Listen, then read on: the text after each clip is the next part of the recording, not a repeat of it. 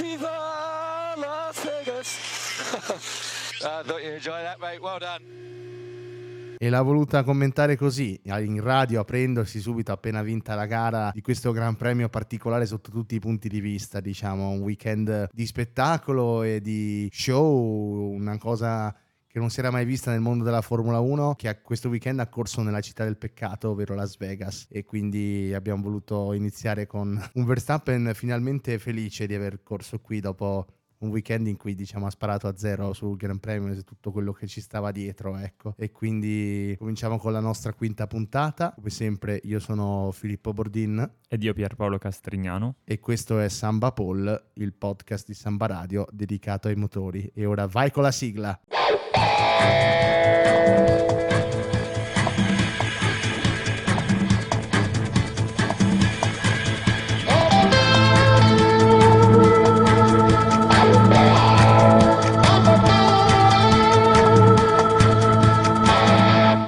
E quindi dopo la nostra fantastica sigla partiamo col parlare di, di, questo weekend particolare, diciamo. Las Vegas che nota già ai più come la città dei, dei casinò, la città del peccato, la città di, diciamo, uno stile di vita sfrenato, ecco, che torna dopo ben 41 anni ad ospitare la Formula 1 in un gran premio che questa volta corre nelle vie principali, in mezzo ai casinò, all'insegna dello spettacolo, in un qualcosa di mai visto per questo sport. Ecco, Pier, se vuoi raccontarci un po' la storia tra la Formula 1 e questa città. Ecco.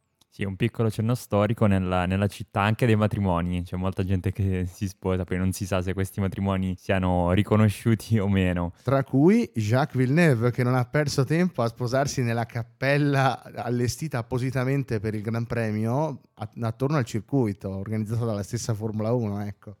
Sì, bravo. Eh, tra l'altro, quello dei matrimoni, mh, mm, il collegamento non l'avevo fatto con Villeneuve, ma um, solitamente ecco, si dice, ci si racconta che a Las Vegas ci si sposi e che alla fine non sia proprio valido e riconosciuto, però ecco, eh, hai colto la, uh, la parola per, per parlare di, del matrimonio di Villeneuve, giusto? Me l'avevi inviata anche su Instagram. Piccolo cenno storico, che dire, qui a Las Vegas, uh, gioco di luci bellissima, veramente molto bella. Come già anticipato, uh, 41 anni fa è stata l'ultima volta in cui si è corso e in particolar modo si è corso in, soltanto in due anni, 1981 e 1982 è su un circuito che però è diverso da quello odierno. Infatti all'inizio degli anni 80 um, si era decisi di correre nel parcheggio del Caesar Palace, correggetemi se sbaglio sì. pronuncia. Diciamo che oltre che parte del parcheggio era stata anche occupata una parte di quello che prima era il deserto e mh, la pista era molto più, più, piccola di quella di, di, oggi. Quasi un cartodromo, mi viene da dire. Sì, sì, sì, sì. sì. E, mh, e vabbè, alla fine cosa vogliamo,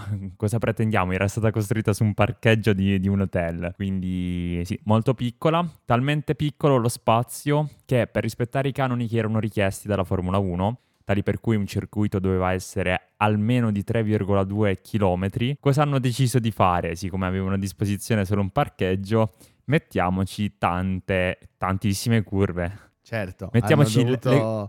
fare un circuito veramente con... Uh, che un lay- aveva un layout simile, uh, ricordava un po' il il circuito di Losail in Qatar per come è strutturato, con questi tre, se vogliamo, dita che percorrono tutto il circuito, molto, molto particolare, ovviamente molto più in piccolo e faceva molto caldo e tutte queste curve mettevano a dura prova le gomme, soprattutto all'epoca e con i piloti che arrivavano anche stremati, diciamo, dopo aver corso la gara, anche perché non si correva in notturna all'epoca. In tutto questo, nel 1981, peraltro, è stato anche decisivo per il titolo che ha visto incoronare per la prima volta Keke Rosberg, padre del campione del mondo 2016 Nico Rosberg. Sì, a me più uh, che il, il, circuito mi ricorda i tornanti del passo dello Stelvio, ecco, però in pianura mi ricorda, quelle curve a gomito proprio Sento imbarazzanti. profondamente insultato lo Stelvio in questo momento. no, assolut- assolutamente, no, bellissimo, anche da percorrere in moto, anche in auto, bellissimo, nulla da ridire, però ecco, correre un- una gara su-, su, quelle curve lì, boh, un po' traumatico, infatti non aveva avuto molto successo, anche no. il pubblico non, non era molto contento. Ma dopo due edizioni si decise di lasciarlo perdere, ecco. Pubblico che invece dopo 40 anni torna a vedere la Formula 1 e torna a vederla in centro città, in mezzo ai, ai più famosi casino, compreso il Caesar Palace, il Bellagio, insomma lungo tutta la strip, perché il nuovo circuito è un circuito lunghissimo, 6 km tra i più lunghi credo del, del calendario, con dei rettilinei altrettanto lunghi, poche curve alcune ad alta velocità, altre secche, per cui diciamo che se astrattamente si, si, aspettava un circuito non particolarmente favorevole ecco, a gare ad alto spettacolo, invece poi come vedremo non siamo rimasti delusi, ci ha stupiti. Assolutamente spettacolo spettacolo puro veramente. Volevo raccontare un, un piccolo aneddoto a proposito di pubblico. Beh, uh, non tutti in realtà uh, hanno apprezzato quello, quello, che è capitato questo weekend a Las Vegas, in particolar modo il pubblico di casa, quindi uh, i, i, cittadini di, di, Las Vegas che si sono visti appunto le, le loro strade invase dal, dal, traffico e che hanno portato a tantissimi problemi per, per quella che è la vita quotidiana. E cosa è successo però? È successa una cosa molto particolare e interessante um, dove i lavoratori uh, di Las Vegas um, hanno minacciato uh, di fare sciopero e quindi sarebbe stato un, un vero e proprio caos e, um, dove girano, c'è un giro di soldi così elevato, organizzare uno sciopero in quei giorni eh, sarebbe, sarebbe stata follia, avrebbe portato sicuramente a pessimi eh, risultati. Quindi cosa hanno deciso di fare? Hanno minacciato di fare sciopero e il sindaco, eh, pur di accontentarli, pur di salvare il possibile, cosa ha deciso di fare invece lui? Alzare i salari. Eh, eh, ci sta, del resto con tutti i soldi che ci sono in ballo, ricordiamo che il Formula One Group che regola i, i rapporti commerciali della Formula 1 gestita da Stefano Domenicali ha speso la bellezza di mezzo miliardo di dollari per allestire il circuito ed è stato l'unico circuito nella storia della Formula 1 se vogliamo che è stato organizzato e gestito direttamente dalla, dal Formula One Group perché solitamente gli organizzatori pagano una fee al Formula One Group che in cambio gli fa organizzare la gara. Per cui un sistema completamente diverso con degli incassi stimati da record, oltre ad avere ovviamente prezzi dei biglietti assolutamente folli, stellari, cioè, ecco, ma diciamo che quando vai a Las Vegas uh, nulla è ordinario, a partire anche dalle livree delle squadre, perché diverse squadre hanno voluto fare delle livree dedicate, ecco. Ben sei squadre, infatti hanno corso con, con delle livree diverse dal, dalle classiche.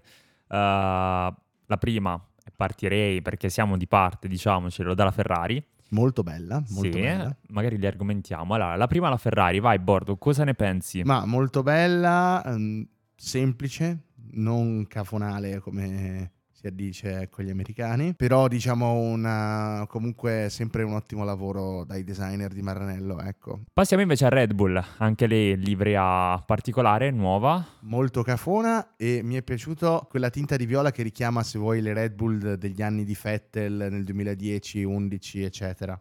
Sì, l'ho apprezzata. Secondo me si addiceva di... È vero, cafona, però siamo a Las Vegas. E se non si è cafoni a Las Vegas, eh, dove giusto, esserlo? Quindi... Giusto, ho... Nel pieno stile americano, ecco. Ho visto un po' più di Las Vegas nella livrea della Red Bull che in quella Ferrari, però, ripeto, quella Ferrari è apprezzatissima soprattutto per, uh, per l'alettone posteriore bianco con la scritta nera spettacolare. Quello, la parte bianca anteriore un po' meno. Almeno gusti personali comunque. Sì. Alfa Tauri, Alfa Tauri livrea minimale, particolare con questi giochi delle strisce nere che viaggiano. Secondo me non hanno voluto strafare, ecco, no, non mi diceva granché, però era carina, una varietà. Volevano mi- mimetizzarsi con, con, quella livrea e ci sono riusciti ci sono perché riusciti, sono, sono, arrivati sì. in fondo alla fine, ma ne parleremo dopo. Esatto. Alfa Romeo, anche lei ha portato Molto una nuova livrea. Bella, totalmente nera con richiami al gioco delle carte, ecco. Alpine e Williams. Sì, entrambe appunto con questi richiami a Las Vegas. Ci, ci può stare, ci può stare. Alle, a un certo punto peccano anche un po' di fantasia perché quello è metti due carte, due cose, anche i caschi molto belli di alcuni piloti. Sì, Williams è secondo me la più cafona di tutte, però diciamo. Assolutamente. Vabbè, ma si superano quando c'è da essere cafoni, ecco. Ok, e, ehm, diciamo che prima della della gara, ma non solo della gara, anche delle qualifiche e delle prove libere, c'erano delle perplessità e molto, molte critiche uh, da parte di tutti su questo circuito. Uh, in particolar modo avevano criticato mh, diciamo, i vari problemi che erano emersi, sia quello della temperatura, ne avevamo già parlato nel podcast in cui abbiamo parlato di MotoGP, Uh, ma non solo, anche l'uscita dalla pit lane, uh, a dir poco um, pericolosa. Uh, cosa ne pensi, Bordo? Sì, sì, molto pericolosa in uscita di curva. La traiettoria sull'interno, tra l'altro, è occupata da, dall'uscita della pit lane, quindi diciamo che destava non poche preoccupazioni e si, tutto questo si andava ad aggiungere al fatto che il layout del circuito non, non, non prometteva grande, grandi cose, ecco ma ha saputo smentirci, ha saputo ampiamente smentirci, ecco. Sì, per fortuna la pit lane non, non, è stato un problema. E layout della pista, uh, cosa ti ricorda? È un bel eh, maialino di quelli da salvadanaio. Concordo, belli. Cioè, mi, mi, troppo, mi, faceva troppo ridere. Io ero um, a fare un aperitivo con, con, gli amici e a un certo punto mi è, mi è, apparso appunto questo maialino perché ho detto fammi vedere com'è la pista, mm, vediamo che curve, com'è il rettilineo. Quindi uh, ho cercato su internet, anche per me assomiglia tantissimo ad un maialino.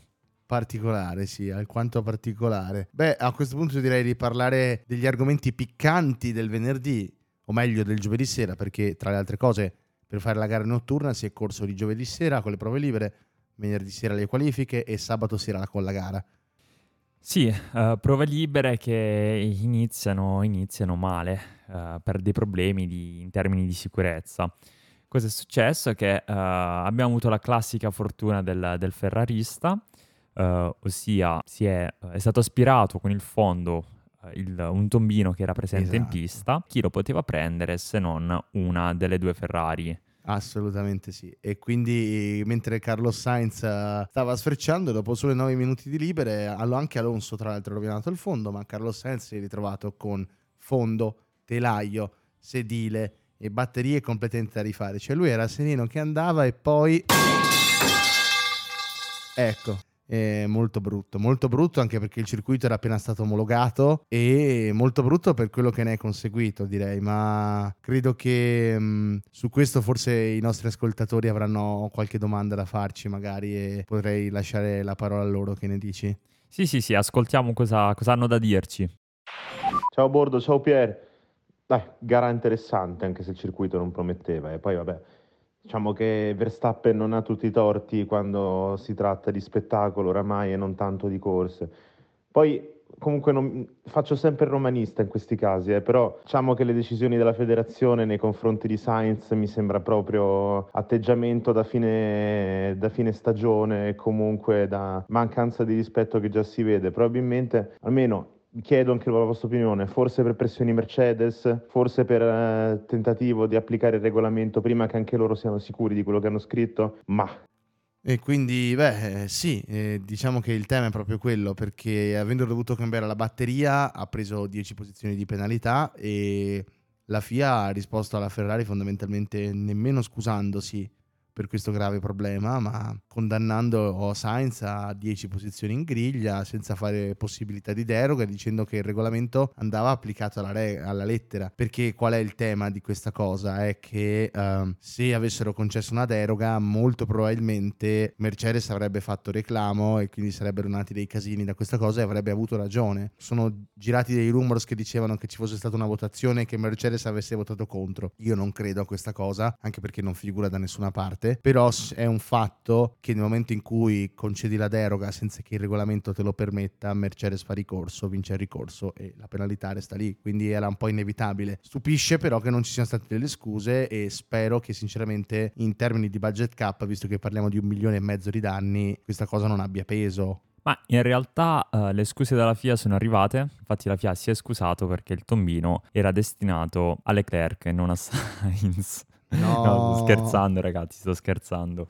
Eh, no, solo che con la fortuna che, che, ci ritroviamo, vabbè. Sì, FIA che non si è, non si è scusata, Vasseur ma anche Sainz um, hanno tenuto da ridire. Se questo non è abuso di potere! Ecco, il, il Marza ci è venuto incontro e ha riassunto brevemente quella che è la FIA, non quella che è la FIA questo, questo fine settimana, ma quello che è stato la FIA nel, negli ultimi anni. Un gioco politico, se sì, vogliamo. Un, un ah, qualcosa no. di molto ridicolo. Sì, Sì, sì, sì, imbarazzante su più fronti, ecco, su più fronti. Se da un lato in direzione gara abbiamo visto dei miglioramenti, la FIA continua a rivelarsi veramente scandalosa. Io auspico che prima o poi si arrivi a un punto per cui il Formula One Group dica noi ci organizziamo le cose da soli, voi ve ne andate a fare il mondiale endurance e non ci venite, non so come dirlo, senza censure. Ecco. Sì, si era, si era discusso di questo, ovviamente non, non è facile, però bisogna, bisognerebbe cambiare qualcosa, questo è poco ma sicuro. Io non mi capacito di come questo fine settimana uh, appunto Sainz sia stato penalizzato per il cambio della batteria in seguito ad un... cioè Sainz ha rischiato la vita questo fine settimana. Ricordiamoci Massa quando appunto era stato colpito al casco, ora non mi ricordo qual era la componente, un, un ammortizzatore se non sbaglio. Sì. Era sì. una molla, questo una mi molla, ricordo. Sì, ok. Che dovete saltare le ultime gare. Esatto, ora immaginiamo un, un tombino eh, di, una, di, una, città, per me è assurdo, ha rischiato veramente tantissimo la vita, messa, la, la, sua vita è stata messa a repentaglio e eh, sono arrivate anche le penalità con 10 posizioni. Sì, scandaloso, come scandalosa la, la, decisione che a causa del ritardo, perché poi hanno dovuto tombare tutti i tombini, ecco, e a causa del ritardo la seconda sessione di libere è iniziata alle due e mezza e i tifosi per motivi ufficialmente logistici sono stati fatti allontanare dal circuito e non hanno potuto assistere alle prove libere e a loro è stato offerto come rimborso un voucher da 200 euro da spendere sul sito di Formula 1 per biglietti o altre cose che con 200 euro non ci paghi niente considerando quanto avranno speso per vedere anche solo il venerdì di libere a Las Vegas. Ecco, io lo trovo estremamente ridicolo e trovo che considerando soprattutto che Formula 1 puntava fortemente sulla qualità dello spettacolo più che della gara, per Las Vegas, un gesto del genere è assolutamente deplorevole per me. Sì, io voglio fare una, un'accusa, non so se si può fare qui, ma la faccio ugualmente perché voglio dire la mia. In particolar modo accuso i giudici, nel senso che non i giudici che er- c'erano questo fine settimana. Ricordiamo che mh, mm, i giudici nella FIA um, cambiano sempre, ma l'utilità di esserci, cioè a cosa, a cosa servono se non esaminano le, le varie casistiche, i vari casi. Ok, c'è un regolamento, giusto, bisogna rispettarlo, verissimo, ma um, a questo punto anche un sistema di intelligenza artificiale mi può dire è sbagliato, sta nel regolamento, quindi non puoi farlo.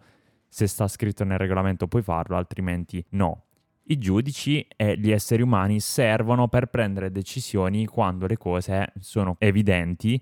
Non c'è bisogno di una regola sempre scritta se la cosa è abbastanza evidente. Quindi mh, mm, ne viene meno l'utilità di un, di un giudice a questo punto. Cosa ne pensi, Bordo? No, mi trovi, mi trovi, totalmente d'accordo, anche perché il regolamento è fatto per essere interpretato, se vogliamo, sulla base di, de, delle casistiche. Penso ad esempio al 2021, quando è stato fatto tutt'altro rispetto a quello che diceva il regolamento. Non ce lo dimentichiamo, e lì è nato un casino. O Singapore che Verstappen non è stato penalizzato, quindi c'è questa storia di doverlo applicare alla lettera, è vero, creava un precedente pericoloso, se vogliamo, cioè perché quante cose si sarebbero potute imputare a causa di forza maggiore, ma la FIA ci sono molteplici esempi di casi in cui ha scelto di fare come gli pareva, per non essere volgari. Sì, eh, infatti, ma non, non, mi soffer- non, mi soffermerei nemmeno più di tanto su, su, questo, quanto sul fatto che mh, in questo caso era abbastanza ovvio. Ripeto, Sainz ha veramente rischiato e mh, non ha alcun senso la decisione che è stata presa vergognoso. soltanto perché non, non poteva vergognoso, essere fatta Assolutamente vergognoso. Detto questo, per non soffermarci un'ora su, su questa cosa alquanto triste, ecco, chiudendo sul venerdì direi che insomma evidenzia un passo gara di Ferrari buono e una velocità nel giro secco, un circuito che si presta particolarmente alle caratteristiche di Ferrari che qui porta una specifica già montata a Monza per farvi capire ecco. e dunque le prove libere si concludono con buone speranze per la Ferrari in qualifica e infatti al sabato ci ritroviamo con una prima fila Ferrari poi annullata da, dalla penalità di Sainz che parte quindi dodicesimo sì, fin dal venerdì abbiamo visto una Ferrari molto competitiva. Uh, non, è sor- non, è una sorpresa, non è sorprendente perché si sapeva su queste, su queste, piste in cui ci sono lunghi e rettilini e dove serve appunto molta trazione perché ci sono appunto curve, curve secche, la Ferrari uh, dà il meglio di sé e rispetto alle sue rivali riesce quasi ad uguagliare, ad eguagliare la, la Red Bull. Assolutamente, anzi ha dimostrato una certa superiorità se vogliamo, nel senso che guardando poi ai, ai distacchi nel corso del Q1, del Q2, del Q3 il giro di Leclerc era superiore anche di 5-6 decimi rispetto a quello di Verstappen. E non so se sia dovuto al fatto che qui le temperature erano di un freddo record, le aspettative erano di 5-6 gradi, poi è stato sui 12-14, quindi non il record assoluto ma comunque estremamente freddo, freddo che genera difficoltà a mantenere in temperatura le gomme, con rettilinei così lunghi, poi Matteo Bobbi diceva che sul rettilineo più lungo perdevano circa 20-25 gradi sul dritto quindi non pochi, ecco, considerando che il range di temperatura ottimale della gomma non è particolarmente ampio, ecco. Sì, questa era l'unica variabile eh, che poteva andare a sfavore della Ferrari perché sappiamo che in, in condizioni di uh, di asfalto non caldo ecco, non riesce sempre ad ottimizzare e a portare a casa uh, grandi risultati. Invece ci ha, ci ha, sorpreso. Ha giocato a favore, ha giocato a favore incredibilmente. A favore, lo vedremo sì. anche nella gara, ma in qualifica particolarmente si è visto, ecco.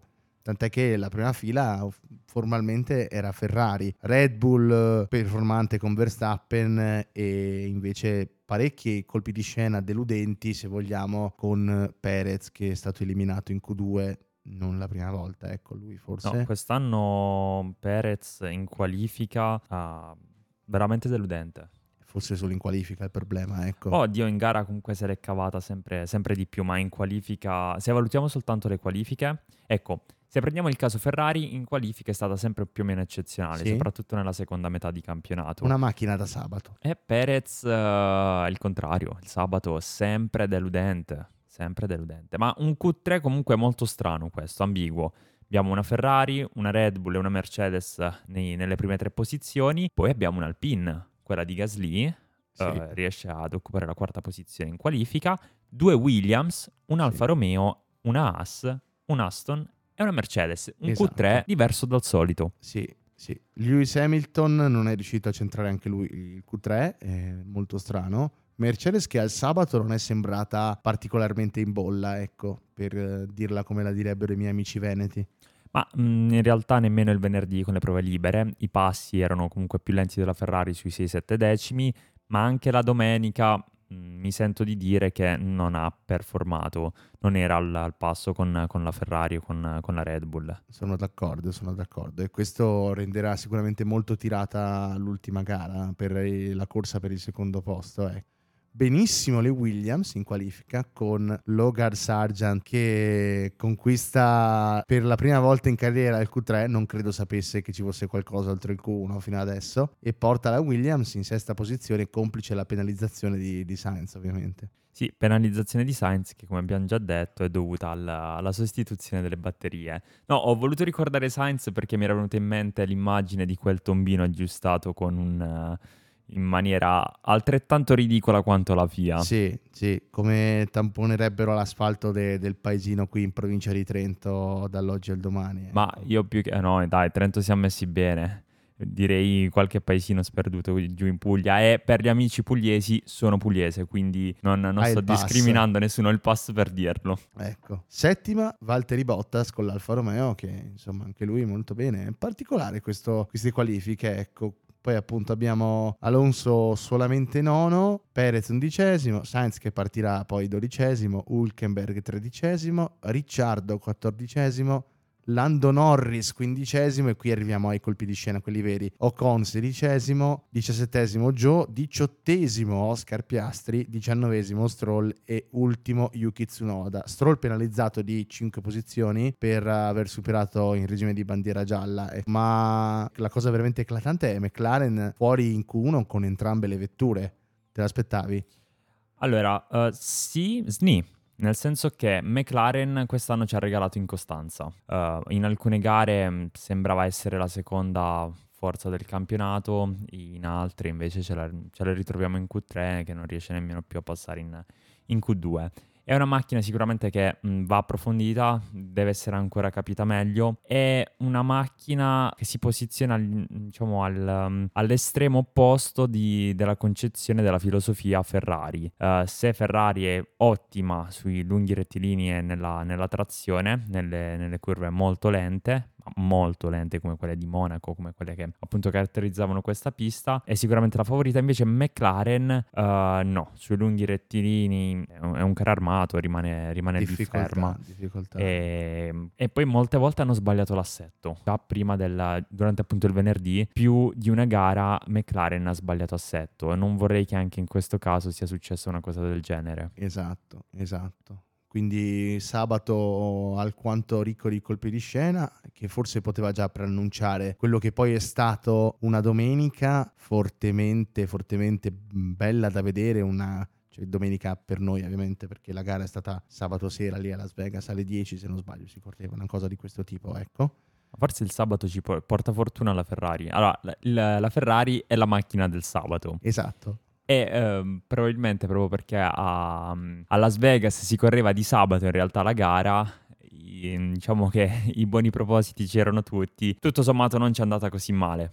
No, assolutamente no, assolutamente no, ma partiamo con un racconto breve, se vogliamo, di, di come è andata la gara, di, come si è svolta, con una partenza che ha visto Max Verstappen eh, lanciatissimo fino alla prima curva dove ha performato una delle sue più classiche manovre, ovvero il tagliare completamente la staccata e chiudere e spingere fuori il suo avversario, come ad esempio in Brasile nel 2021. Insomma, è una cosa che gli abbiamo visto fare più volte. Questa volta la FIA giustamente con Leclerc che è uscito di pista forzatamente perché Max Verstappen gli ha tolto completamente lo spazio in pista, questa volta la FIA l'ha penalizzato. Io lì sono rimasto veramente stupito. Sì, allibito. Vabbè, dopo tutte le pagliacciate che fate, ci sta che ogni tanto si, si rimettono i piedi a terra o no? Assolutamente sì, e querela pure per te, mi sa adesso. Eh, no, la... no, no, no, è, è, una cosa che mi, veramente mi sento di dire, sono stanco. È veramente da anni che la FIA tutti si lamentano, i piloti si lamentano. E, e, ammiro anche quelle squadre come la, la, Ferrari e la Mercedes che con tutte queste ingiustizie che ci sono state in questi anni, ricordiamo che Mercedes ha perso il mondiale per una decisione della FIA, come appunto nonostante ciò si siano poste sempre in, in maniera rispettosa nei confronti della FIA. Ferrari non ha mai fatto grandi accuse, magari un, un tempo si poteva fare, 20 anni, 30 anni fa, uh, Jean Todd si sarebbe, sarebbe sceso, sarebbe andato lì in ufficio, non so cosa avrebbe fatto. Invece negli ultimi anni, nonostante appunto queste, queste grandi ingiustizie, queste decisioni uh, scriteriate, uh, in realtà le squadre ecco, sono state molto rispettose nei loro confronti. Io non lo sono, no, mi dispiace. Comprensibile, comprensibile e anzi credo che giusto così forse. E dunque chissà che qualcosa scatti dopo questo evento insomma dopo l'ennesimo situazione discutibile ecco. Però gara in cui è successo di tutto se vogliamo perché nel primo giro oltre a questa bagarre tra Leclerc e Verstappen c'è stato un bel giro di, di contatti nelle retrovie per cui ci ritroviamo con eh, Perez, Hamilton, Sainz e Alonso coinvolti in un incidente che poi per fortuna non ha costretto al ritiro nessuno dei quattro, ma che ha lasciato diversi detriti in pista, causando una virtual safety car e appunto un testacoda di, di Fernando Alonso. Non, non, brillantissimo Nando, ecco. Sì, le dinamiche della, diciamo, della prima curva dell'incidente di cui stai parlando non le ho ancora ben comprese. Neanche io. Mhmm, l'ho rivisto il video più volte, non ho capito se si sia trattato di un errore in staccata, quindi in frenata, ma voglio dire come in realtà entrambi gli spagnoli, quindi Sainz e Alonso, abbiano fatto lo stesso errore. Mm, non lo so, perché ho visto entrambi gi- quel testacoda come se fossero andati un po' troppo sul, sul pedale del, del, freno, avessero ritardato di troppo la, la, staccata, oppure mi viene da pensare che mm, si siano ritrovate ma vetture troppo lente avanti, uh, pur di non prenderla hanno dato quel pestone sul freno freno e si siano girate. Comunque sia, mh, mm, potevano valutare magari meglio il, i rischi in, in prima curva. Sì, da considerare la scarsità di grip nei primi giri, essendo una pista nuova con asfalto con temperature fredde che ricordava la Turchia nel 2020. Tutti abbiamo in mente le macchine che non stavano in strada, che facevano gli scivoloni, ecco. Non facile sicuramente tenere la vettura in pista nei, nei primi giri, per cui credo che sia dovuto anche a quello e anche appunto al fatto che le gomme non erano ottimalmente in temperatura perché sono partiti tutti con gomma media, nessuno ha usato la soft. No, non l'ha usato nessuno, qualcuno addirittura si è permesso di utilizzare la hard. Sì, sì. Hamilton chi, è uno, chi doveva, uno chi doveva rimontare. Quindi Hamilton, quindi le McLaren se non sbaglio e Perez che non è partito con le hard ma che con la virtual safety car si è subito fermato ai box per montare gomma dura, ecco. Scelta che alla fine comunque si è rivelata vincente non per bravura di strategia ma per pura fortuna perché poi ha avuto la possibilità di allungare lo stint con la, med- con la dura e con l'uscita della safety car è rientrato per, per il secondo stint. Ma infatti poi c'è stata, dopo soli due giri, c'è stata safety car con Sì. Lando Norris che ha perso la, la vettura completamente, ha avuto un cedimento strutturale e si è ritrovato a schiantarsi a muro in un brutto incidente, devo dire. Sì, eh, per fortuna mh, le vie di fuga di Las Vegas sono fatte abbastanza bene, eh, ha percorso svariati metri prima di arrivare alle, alle barriere e appunto impattare. Dispiace, dispiace per lui, lo reputo comunque un, un grande pilota e a volte va così, e sono le gare. Sicuramente, sicuramente. Mentre il suo compagno di squadra ha fatto un'ottima gara rimontando dal, dal Q1 e dalle ultime posizioni, quindi ottima figura con una macchina che non, non prometteva grandi cose, ecco. Forse favorito dalle circostanze, ma devo dire un, un Oscar Piastri che ha fatto il suo. Non è riuscito a lottare con Perez, ad esempio, e con le Alpine, ma comunque ha portato, ha portato punti alla McLaren. Una McLaren che oggi non era per nulla performante. Si è cercato di, di salvare il, il salvabile. Uh, ritornando al discorso Ferrari, e anche qui mi sarei aspettato molto di più da Sainz, sinceramente. Sì, Anche se partiva da molto dietro, uh, ero abbastanza sicuro che riuscisse comunque ad arrivare nella top 5, cosa che in realtà non è accaduta. Ok, sì, c'è stato il testacoda, ma l'hanno fatto anche Hamilton e Perez. Anche Stroll è partito dalle ultime posizioni, mi è- si è riuscito a piazzare addirittura davanti a Sainz. Quindi magari ne parleremo dopo quando daremo un po' i voti. Sì, sì, assolutamente sì. Io credo che per parlare di Sainz bisogna parlare un po' della situazione in Ferrari perché lo stint sulle medie è stato veramente buono, molto molto buono, con un passo superiore a Red Bull se vogliamo. E invece lo stint, il secondo stint fatto sulle hard ha visto Ferrari perdere nettamente nei confronti di Red Bull con, ho visto i dati, un passo sul giro di Verstappen mediamente superiore di quasi mezzo secondo al giro su Leclerc, ecco, quindi Sainz probabilmente si è trovato in mezzo al gruppo e questo non, non ha aiutato essendo i rettilini molto lunghi con zone di RS ti ritrovi nel trenino, per cui si poteva fare sicuramente di più, ma credo che tra l'essere demoralizzati e tutto, cioè è fini alla fine ha chiuso sesto, sicuramente avrebbe aiutato. Io penso che avrebbe aiutato perché proseguendo poi nel nostro racconto della gara, ecco, a un certo punto Verstappen effettua la sua sosta, Leclerc sorpassa Perez. Attenzione che prima di Perez Leclerc è riuscito a sorpassare Verstappen. Sì, Epica come cosa. Forse mi sa che è stato il primo sorpasso. Sì, sì, sì, sì, l'ha sorpassata in pista effettivamente perché Verstappen con le medie appunto non stava viaggiando bene, come la Red Bull in generale, ecco. E quindi Leclerc l'aveva sorpassato in pista. A quel punto Verstappen si è fermato, Perez l'ha lentamente raggiunto con gomma dura molto più fresca e quando Leclerc eh, ha, ha fatto la sua sosta, ha messo la gomma dura, era di poco avanti a Perez che però l'ha sorpassato avendo gomma nettamente più fresca e a quel punto è successo quello che doveva succedere, ovvero sia Verstappen che nel tentativo di rimonta in bagarre con George Russell combattivo ma alquanto imprudente che a quel punto va in bagarre con Verstappen e causando un contatto con rilascio di detriti che porta ad un'altra safety car 5 giri dopo la sosta di Leclerc. Cosa vuol dire questo? Che Perez si ferma, Verstappen ha un'altra sosta gratis e quindi riescono a rientrare con gomme più fresche perdendo molto meno tempo e si arriva a una situazione in cui Leclerc che tra le altre cose aveva portato in temperatura le gomme gli si sono raffreddate le ha dovute riportare in temperatura e questa cosa con le dure con queste temperature fa dei danni colossali contro agli altri che avevano le gomme fresche diciamo che a quel punto era inerme, ecco. Per cui prima è stato sorpassato da Perez, poi però Leclerc è riuscito a ripassarlo, poi Verstappen ha passato entrambi, poi Leclerc è stato ripassato da Perez e poi sul finale è andato vita un duello epocale con Perez che ha subito l'ennesimo sorpasso all'ultima curva dopo il Brasile, si può dire non ha imparato niente, ecco. No, assolutamente. Per la seconda volta è andata di nuovo così. Io mi volevo complimentare veramente con, con, Leclerc per averci regalato questa gara e in particolar modo sulla sua voglia ehm, di migliorarsi.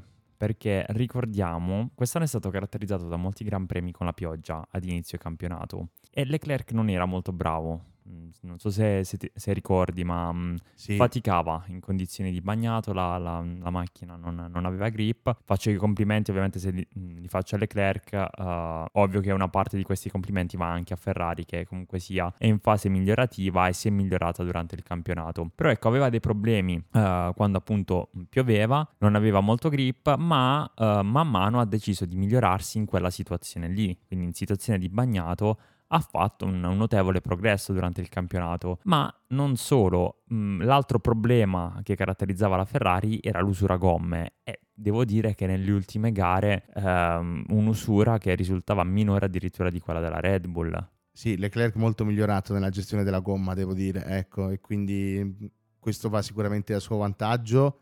L'ho visto molto contento dopo lo sconforto con cui era uscito da, dal Gran Premio di Interlagos. Eh. Per cui sono contento. Pare tra l'altro che da qui a Natale arriveranno i rinnovi di entrambi i piloti Ferrari, quindi un'altra buona notizia, ecco perché perdere le, i due Carletti sarebbe stato molto grave in questo periodo. Sì, esatto, no, no, no, assolutamente. Vabbè, era una cosa abbastanza scontata, però sì, no, lo, lo ricordiamo. Era, non lo era, te lo dico.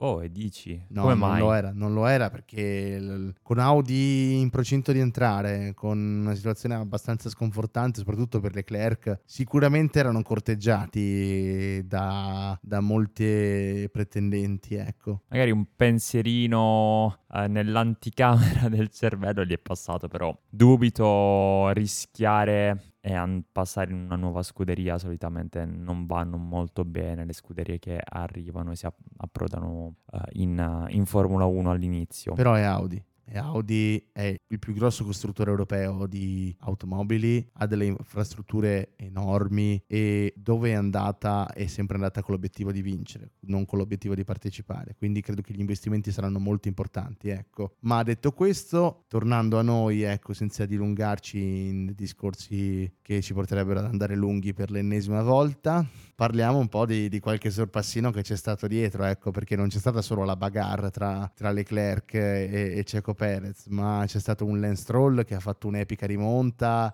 le Alpine che si sono portate molto avanti, a parte per Gasly che è stato sfortunato con queste safety car, Lewis Hamilton e Russell che non, non sono stati particolarmente brillanti nel corso di tutto il weekend e quindi ordine di arrivo che risulta, il risultato poi essere il seguente con Verstappen primo, Leclerc secondo, Perez terzo, Ocon quarto, Stroll quinto, Sainz sesto, Hamilton e Russell rispettivamente settimo e ottavo, Alonso nono, Piastri decimo, questa era la top ten, ma passiamo direi a dare un voto a questi piloti, un voto. E prima di, di partire però ti chiedo che giudizio dai su, sull'evento di Las Vegas in generale, è positivo secondo te? Io sì, io non l'ho criticato all'inizio, pre-weekend mh, mm, non me la sentivo di criticare il, il circuito di Las Vegas, cosa che aveva fatto ad esempio Verstappen sul fatto appunto di regalare mh, più che altro più uno spettacolo più che la gara. In realtà lo spettacolo c'è stato sì, ma in pista. Eh, ricordiamo che ci sono altre piste abbastanza, mh, no abbastanza, famosissime che regalano spettacolo anche al di fuori della pista. Una di queste è Monaco con le sue discoteche notturne in cui um, la pista si trasforma in, uh, in, in, una vera e propria discoteca con, con la movida e con tutte le, le persone che, che, si divertono. Quindi non mi sento di criticarla assolutamente, a me è piaciuta tantissimo, probabilmente perché da ferrarista ho visto le due Ferrari in qualifica trionfare, un Leclerc um, che è riuscito ad arrivare secondo. Uh, però ha regalato spettacolo. Per me questa è una delle gare più belle di tutto il campionato. Sono d'accordo, sono assolutamente d'accordo e... E a quel tal... canto di, di, di Verstappen, eh, con, con, il quale è iniziato questo podcast, eh, ci fa capire come anche Verstappen sia stato contento alla fine perché ha lottato ed è stato inquadrato finalmente dalla, dalla regia internazionale. Sì, anzi, a, a, dirla tutta è stato quasi paradossale ecco, che lo spettacolo abbia avuto i suoi problemini, soprattutto nel, nelle prove libere, ecco, e poi cioè, beh, la pista, che era la cosa che doveva passare tra virgolette in secondo piano, ci ha regalato una gara magnifica, ecco. Quindi io credo che in un calendario da 24 gare, cioè ci sta che ci siano gli eventi un po' più show e gli eventi un po' più motorsport vecchio stile, ecco, cioè su 24 gare puoi avere Spa, puoi avere Silverstone, puoi avere Monza, avere anche la, la cafonata di Las Vegas, ecco. Mi lamenterei molto di più se iniziassero a fare delle cafonate nei circuiti iconici, ecco. Questo sì, questo sì, ma cominciamo direi con le votazioni. Questa volta diamolo il voto a Verstappen, eh, che dici? Sì, perché questa volta non è un 10. Esatto. Almeno per me. No, sono d'accordo, sono d'accordo. Tu quanto gli dai? Ma io um, comunque sia stato il vincitore del Gran Premio, un 9 uh, glielo do, però uh, ripeto, non se lo merita il 10, lo facciamo rientrare in classifica e appunto 9. Tu invece? Ma io gli do anch'io 9 perché ha fatto un weekend molto positivo dove ha dovuto vincerla da solo, secondo me. Non è stato particolarmente aiutato dalla macchina. Eh. Passiamo invece al secondo gradino del podio con Leclerc. Penso che entrambi possiamo dire 10 per tutto quanto. Sì, assolutamente. E anche per il suo non mollare mai, ecco. Assolutamente.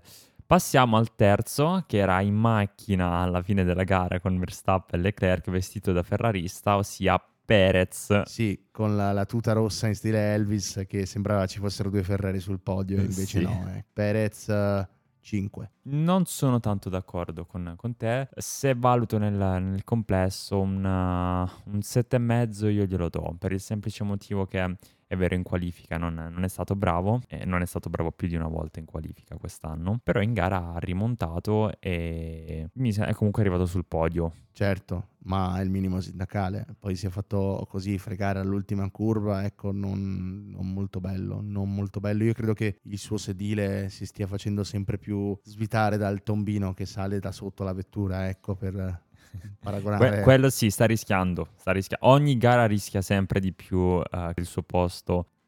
Esteban Ocon. Ocon, sorpresa al pin. Avevamo Gasly nella qualifica che era quarto, abbiamo ora invece il suo compagno uh, Ocon. Uh, devo dire, un 8 glielo darei. Comunque Anch'io, stiamo parlando di Alpine. Totalmente d'accordo. Alpine molto brillante sul dritto, cosa sorprendente visto che dovrebbe avere il motore meno performante sulla griglia. E una gara davvero buona, anche con Gasly avrebbe potuto chiudere con entrambe le vetture in posizioni molto alte della classifica. E sfortunati con la safety car su Gasly. Eh, più sfortunati noi ferraristi. Comunque. Come sempre.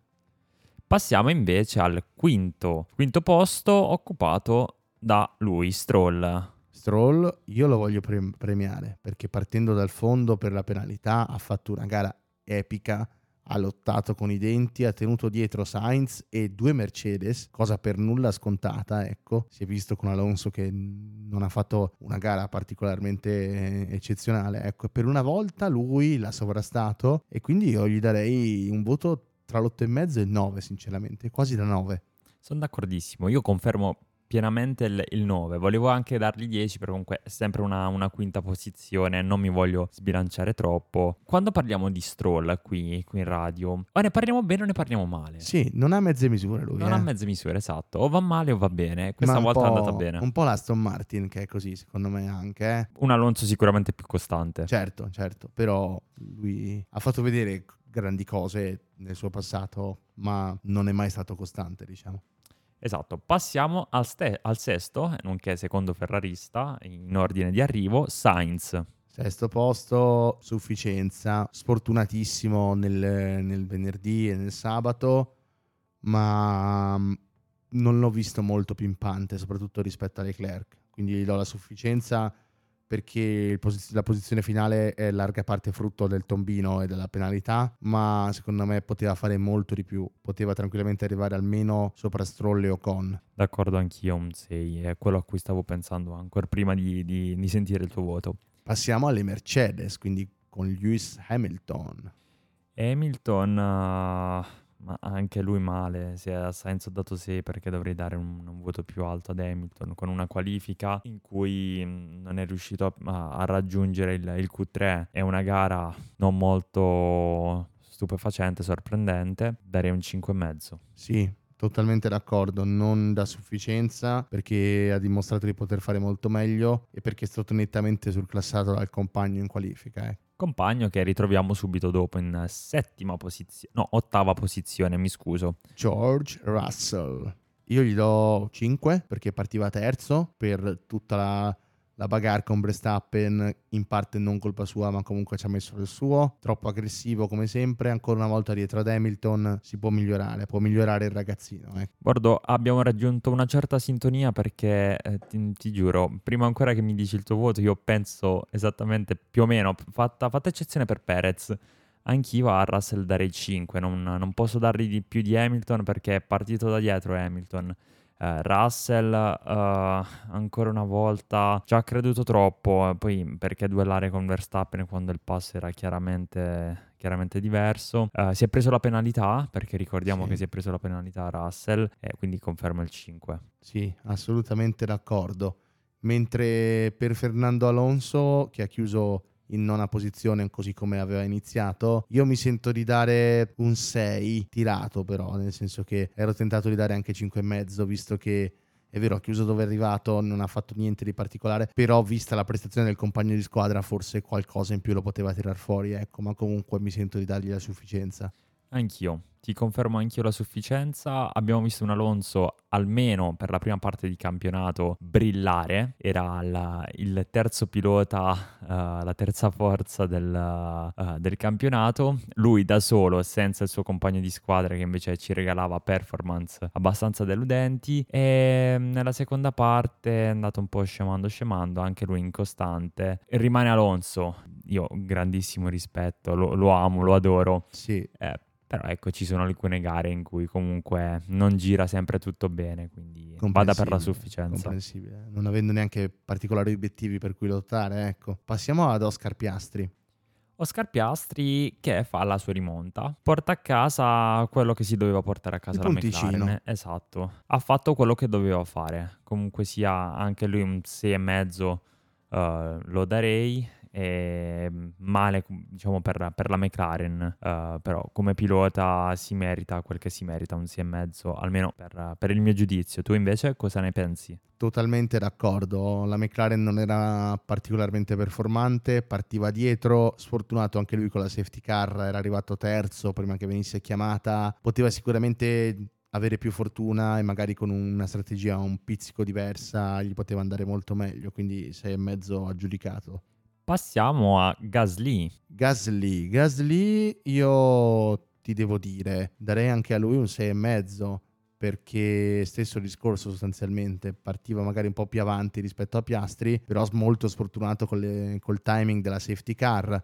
sarebbe stato molto più vicino al compagno di squadra, ecco. Sì, d'accordo anche questa volta, questa volta con te. È, è assurdo come quest'anno l'intero campionato qualsiasi inconveniente sia successo, sia andato a favore di Red Bull. Sì. E a sfavore della Ferrari, vabbè, ma quello è... Clamoroso. sì, è una cosa assurda, cioè non è mai girata al contrario la ruota della fortuna in casa Red Bull. Vero, vero, assolutamente vero. Vabbè, significa che era, erano destinati ad essere campioni, perché un, uh, diciamo che in un certo senso quando sei campione la fortuna ti è con te chiaro, si allinea un po' il tutto. Passiamo alle Williams a questo punto, cioè alla prima delle Williams con Alexander Albon. Io li ho persi in gara, cioè ce l'avevo in qualifica in Q3, sorprendente. In gara non, non ho capito cosa sia successo. Anch'io, non li ho visti, completamente spariti. Credo che sia colpa della vettura più che dei piloti, quindi mi sento di dare la sufficienza.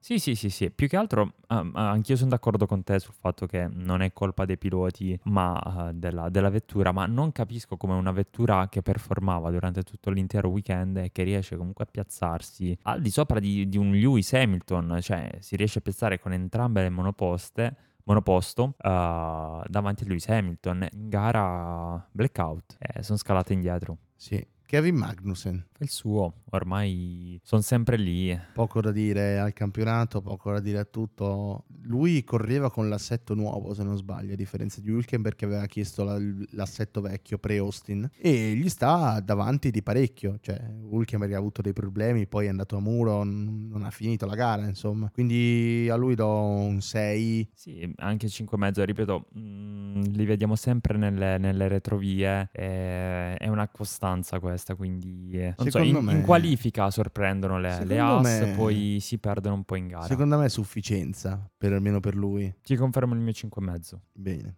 Daniel Ricciardo, altra scuderia deludente, l'Alfa Tauri. Eh. Sì, Alfa Tauri eh, ha deciso di... Ecco, la livrea era un po' mimetica, se possiamo dire. Ha deciso di mimetizzarsi anche in gara. Scomparsi. Sì, scomparsi in gara. E male, male. Eh, Tsunoda, se non sbaglio, eh, ha avuto problemi di affidabilità per il Sì. cambio. Sì, eh, quindi non ha concluso nemmeno la gara. Eh, Ricciardo, anonimo, anonimo anche molto lui. anonimo. 5 forse? 5 e mezzo? Ripeto, io penso che sia dovuto anche qui alla, alla, alla vettura. Sicuramente.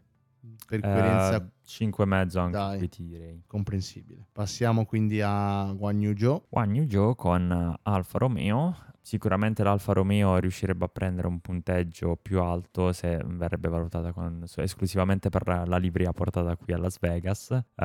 5. Sono d'accordo.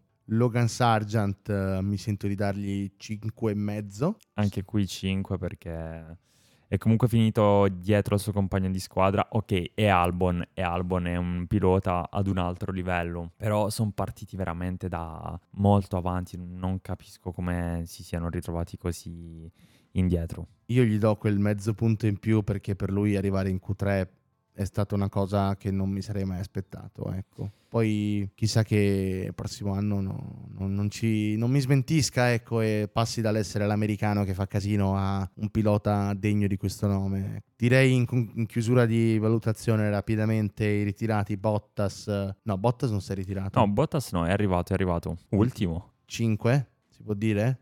Sì, ripeto, purtroppo ehm, facciamo la classifica in ordine eh, di arrivo, quindi è ovvio che pian piano andiamo con, eh, calando Certo, con, i, con i certo. voti. Ma magari insomma ci sono squadre del fondo che fanno una bella gara, una bella qualifica. Non è questo il caso, però. No, a parte per le, per le Williams, però alla fine il voto è comunque deludente, anzi an- Sì. ancora di più perché ti crea aspettativa Sì, sì. sabato per poi deluderti completamente la domenica. Beh, Tsunoda e Hulkenberg direi anche loro 5. Sì. E Norris, Norris- non gli darei neanche li- il voto. Ti- guarda, ti giuro, ho pensato la stessa cosa. eh, du- Due giri di gara, cosa, cosa vuoi? Sinceramente, tutto credo che sia da imputare alla macchina quello che è successo a Norris. Il cedimento, la qualifica deludente, non me la sento di dargli un voto perché sinceramente non credo che sia dipeso nulla da lui, di come è andato il suo weekend.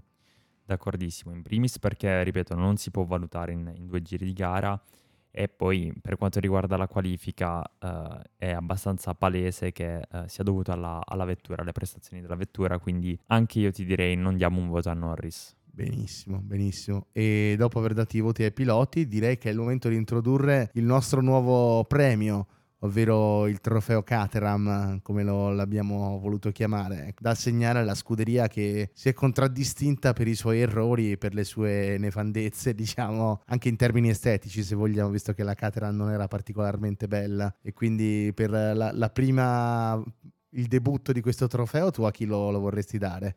È una bella domanda. Perché eh, sarebbe scontato darlo a- alle ultime posizioni, diciamo, chi- alle scuderie che sono arrivate un po', un po' più indietro. Però, ehm, appunto, proprio perché sarebbe scontato, ti dirò, mi metti in difficoltà qui.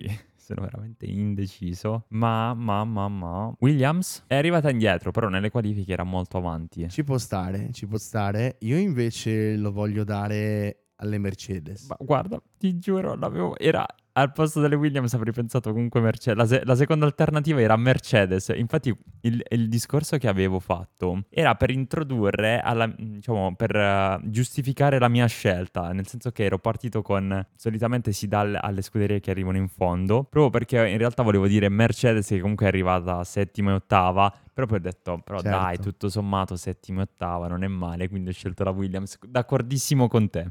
No, diciamo che è stato particolarmente deludente il loro weekend e soprattutto avevano grandi aspettative, facevano i grossi, anche la questione Sainz è stata snobbata da Toto Wolf come un normalissimo incidente, cose che capitano, ecco che non rovina assolutamente l'atmosfera del weekend, ma poi si ritrovano a quattro punti dalla Ferrari eh, con una gara ancora da disputare, quindi chissà che gli uomini di Vasseur non riescano nel miracoloso sorpasso all'ultimo giro e Mercedes perda un secondo posto in questo caso di nuovo all'ultima gara. Eh in modo tale da, da poter uh, comunque ottenere un profitto più, più, ampio e ripagarsi i danni dopo quello che è successo a Las Vegas, un milione e mezzo, assurdo. Ma lo vedremo, lo vedremo. E in, in conclusione di puntata io direi che è il caso di menzionare il fatto che si è svolto anche il Gran Premio del Qatar con la MotoGP nella tiratissima rivalità tra Bagnaia e mm, Jorge Martin che ci ha regalato un altro weekend ricco di, di colpi di scena. E ne parliamo con eh, il commento de, del nostro appunto esperto di MotoGP Francesco Porzionato che ci ha voluto inviare un suo commento dettagliato riassuntivo di, di questo weekend uh, di gara. Ecco quindi adesso ve lo facciamo più che volentieri ascoltare e colgo l'occasione appunto per, per, salutare il nostro Francesco. Sì, lo ringraziamo anche. E ora regia via con l'audio. Ciao a tutti ragazzi e buonasera anche a chi ci ascolta. Vi faccio un piccolo recap del weekend di gare di MotoGP, penultimo weekend di gare, quindi già queste, questa domenica si potevano decidere dei campionati ed effettivamente è andato così, eh, nello specifico col mondiale di Moto3, eh, che ha visto Jaume Masia incoronato come campione del mondo. Per quanto riguarda invece la sprint della MotoGP, Super Martin al sabato, nonostante qualche problema di, di setup eh, durante le prove libere del venerdì, nonostante sia partito poi anche tra l'altro in seconda fila, quindi un ritmo elevatissimo eh, durante la gara e con eh, grande aggressività e con dei sorpassi che dimostrano il talento che Martina è riuscita a mettersi davanti a dominare la sprint e riducendo il gap a soli 7 punti. Per quanto riguarda invece poi la gara della domenica, purtroppo per Martin è andata diversamente. Si vocifera di un ipotetico pneumatico difettoso posteriore ragione per cui la guida risultava estremamente difficile e non è riuscito a stare al passo con, eh, con le altre Ducati. Allo stesso tempo, Pecco ha fatto uh, una gara di altissimo livello, partenza incredibile, è stato davanti tutta la gara fino al sorpasso subito da parte di Di Giannantonio e quindi sicuramente la grande gara di Pecco e una gara sottotono di Martin hanno fatto sì che ora il gap tra i due eh, in vista del weekend di Valencia sia molto più ampio. Chiaramente però non è ancora mate- matematicamente chiuso il mondiale, quindi non ci resta dunque che aspettare il weekend in terra spagnola, l'ultimo del calendario per vedere come andrà a finire. E una nota di merito che vorrei fare è quella per Di Gian Antonio, la sua prima vittoria in carriera in MotoGP, ha fatto una gara incredibile e ha saputo guidare alla perfezione e mettersi davanti anche a Bagnaia, campione del mondo. Un saluto a tutti quanti. E ringraziamo quindi Francesco per sua, le sue informazioni preziosissime sul moto mondiale. Moto mondiale che vi ricordiamo uh, si chiuderà domenica a Valencia in contemporanea sostanzialmente con la Formula 1, ma noi saremo impegnati a coprire in diretta l'ultima gara dell'anno di Formula 1 decisiva per il secondo posto costruttori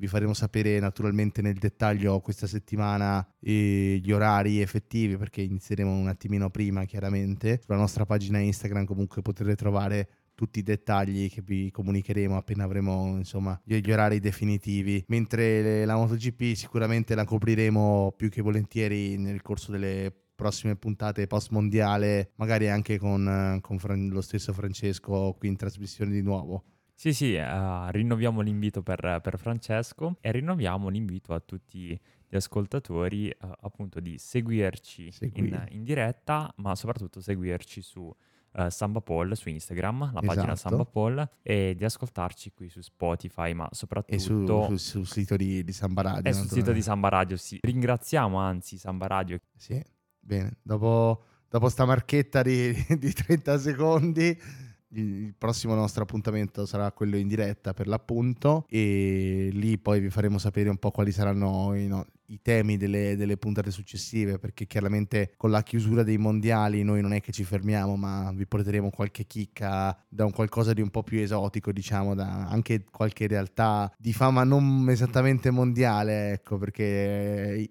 insomma di motori ce n'è, c'è un mondo di cose di cui parlare ecco e non vediamo l'ora di di raccontarvele assieme, anzi. Tenetevi aggiornati perché ce ne saranno delle belle.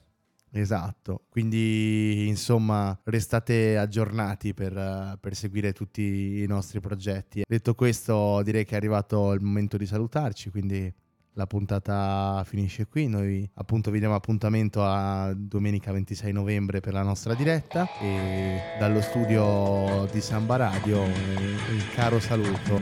Ciao. Ciao.